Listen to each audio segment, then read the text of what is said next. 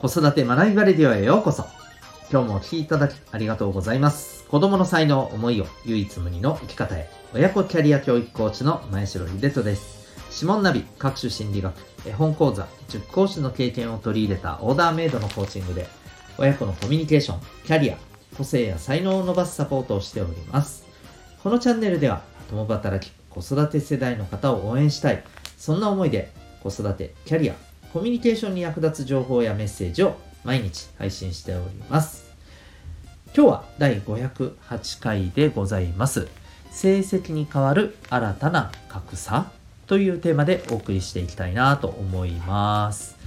また、この放送では、ママの笑顔が子供の笑顔につながる、小5ベビーシッター施設長の小5さんを応援しております。はい、ということで今日はですね、えっ、と、ふわっとちょっと あの頭の中で考えていることになりますけれども、えー、お話ししていきたいなと思います。えっと、先日ですね、先日からですね、ちょっとあの全然、えっと、関係ない話からちょっと入っちゃって申し訳ないんですけど、えー、ちょっと知人から勧められてですね、えー、新しく見始めた、えー、アニメがありまして、何かというとですね、えー、僕のヒーローアカデミアでございます。はい。いや、今更？と思われた方あのたくさんいらっしゃるんではないかと思いますそうなんですよね、えー、最近始まったアニメとかではなくてもうだいぶ前からやっていて、えー、もう何でしょうね聞くと第6期とかねアニメの放送は進んでいるというありさまでして今から見るの？っていうね、えー、感じだと思いますがいや見始めてみたら面白いなと思ってでこの世界観ですよね。あのこれちょっと、えー、ご存知の方はねもうもちろんあの言わずもがななんですけれどもこのこのね漫画アニメの世界観っていわゆるあのもう人々が何らかのちょっと特殊な能力を持っているっていうね。うん、で、えー、主人公が何も、まあ、能力を持っていないっていうことでこの最初はですねもうなんかすごくね、うん、不遇なまあ、状態にあるっていうところからスタートするんですね。僕ももう本当にまだ4話5話ぐらいまでしか見てないので、はい。で、あの、そこの部分を見て思ったんですけれども、まあ、今ですね、えー、この教育っていうところでは、まあ、成績っていうことよりも、まあ、まだね、あの、まだまだ成績っていうところも大事っていうところで、あの、言われてますけど、だんだんね、成績とか、この目に見える、えー、ものよりもですね、目に見えない能力、いわば非認知能力ですね、コミュニケーションとか自己肯定感とかですね、うん、こういったところが、まあ、あの、むしろ重要とされると、こういうところを伸ばしていきましょうというふうに、まあ、あの言われているわけなんですけれども、なんか、この今のね、状況と、このえー、ヒーローアカデミアの最初の方を見て、なんとなく思ったことなんですけど、うん、なんか、成績とか、あの、あるいはね、えー、クラスの中で、まあ、足が速いとかですね、なんかそういう、えー、これもね、まあ、ある意味目に見える分かりやすい運動能力的な部分だったりね、うん、あるいはもう本当に、なんていうのかな、力が強いとかですね、うん、こういったような、えー、ところに変わる非認知能力っていうところが、まあ、これからね、なんか中心になって、もし行ったとしたならば、なんかそういうところでのまたね、格差って起きたりするのかななんて思ったんですよね。うん。まあその結局のところ、例えば成績上位の人がね、えー、勉強ができる人が、まあ、勉強できない人、成績が低い人に対して、ね、あいつはみたいなものの見方をしたりですね、あるいはこれをね学校の先生がやっぱりこうそんな風に、えー、そこで評価するっていうところがあって、えー、っていうところが、まあ、例えばこの子は非認知能力高いから素晴らしい。あの子は非認知能力低いからどうなんだみたいなね風にやっぱりなっていったとした時に僕ある意味これね勉強のところでの、まあ、いわばちょっとこういう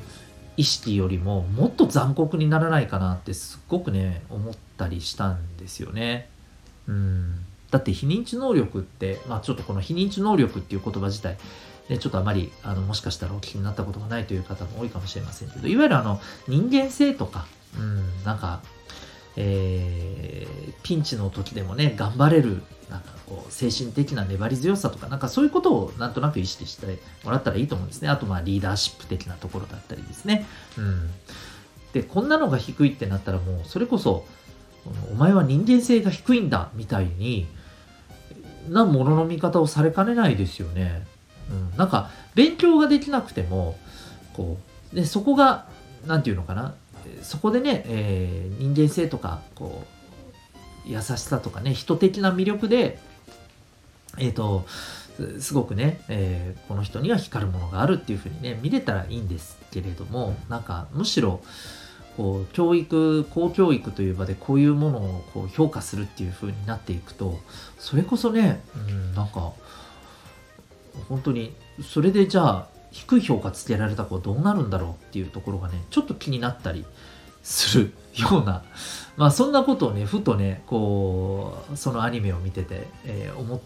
いちょっとねなんとなく考えちゃったんですよね。まああの考えすぎっちゃ考えすぎなのかもしれませんけれども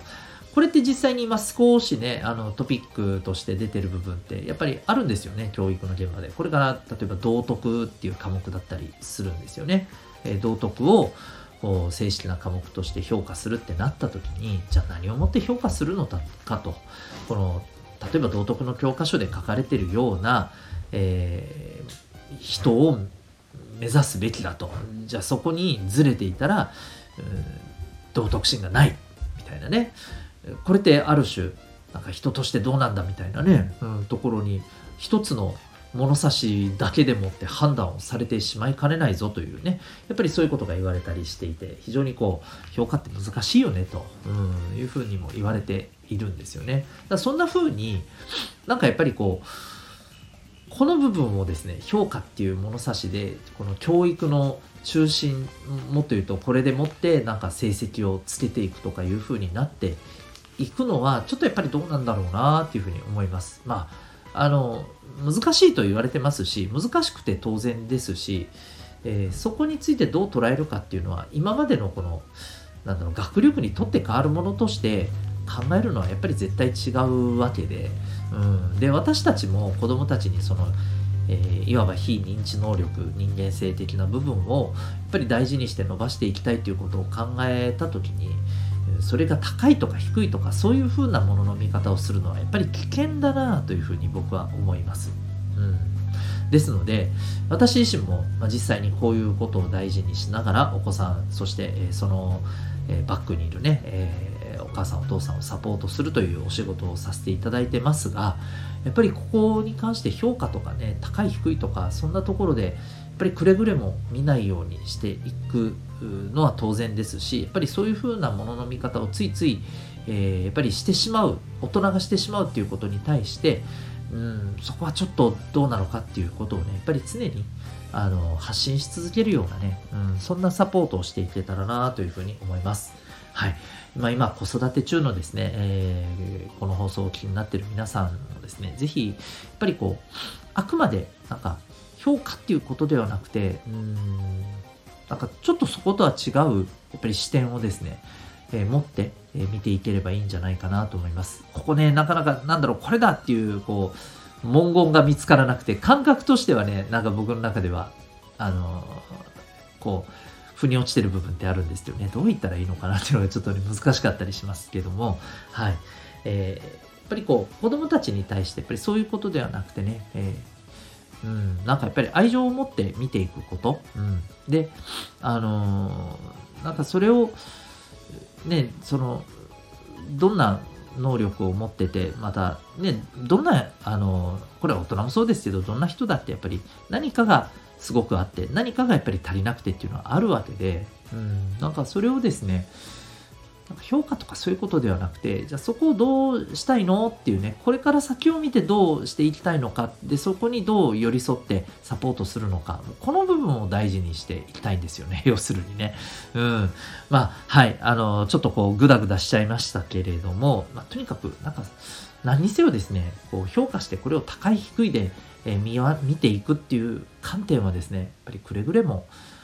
注意しないといけないんじゃないかなというふうに思います。まあそんなお話でございました。はい。今日はですね、えー、学力に変わる新しい格差というテーマでお送りし、えー、お送りいたしました。最後までお聴きいただきありがとうございました。また次回の放送でお会いいたしましょう。学びようき一日を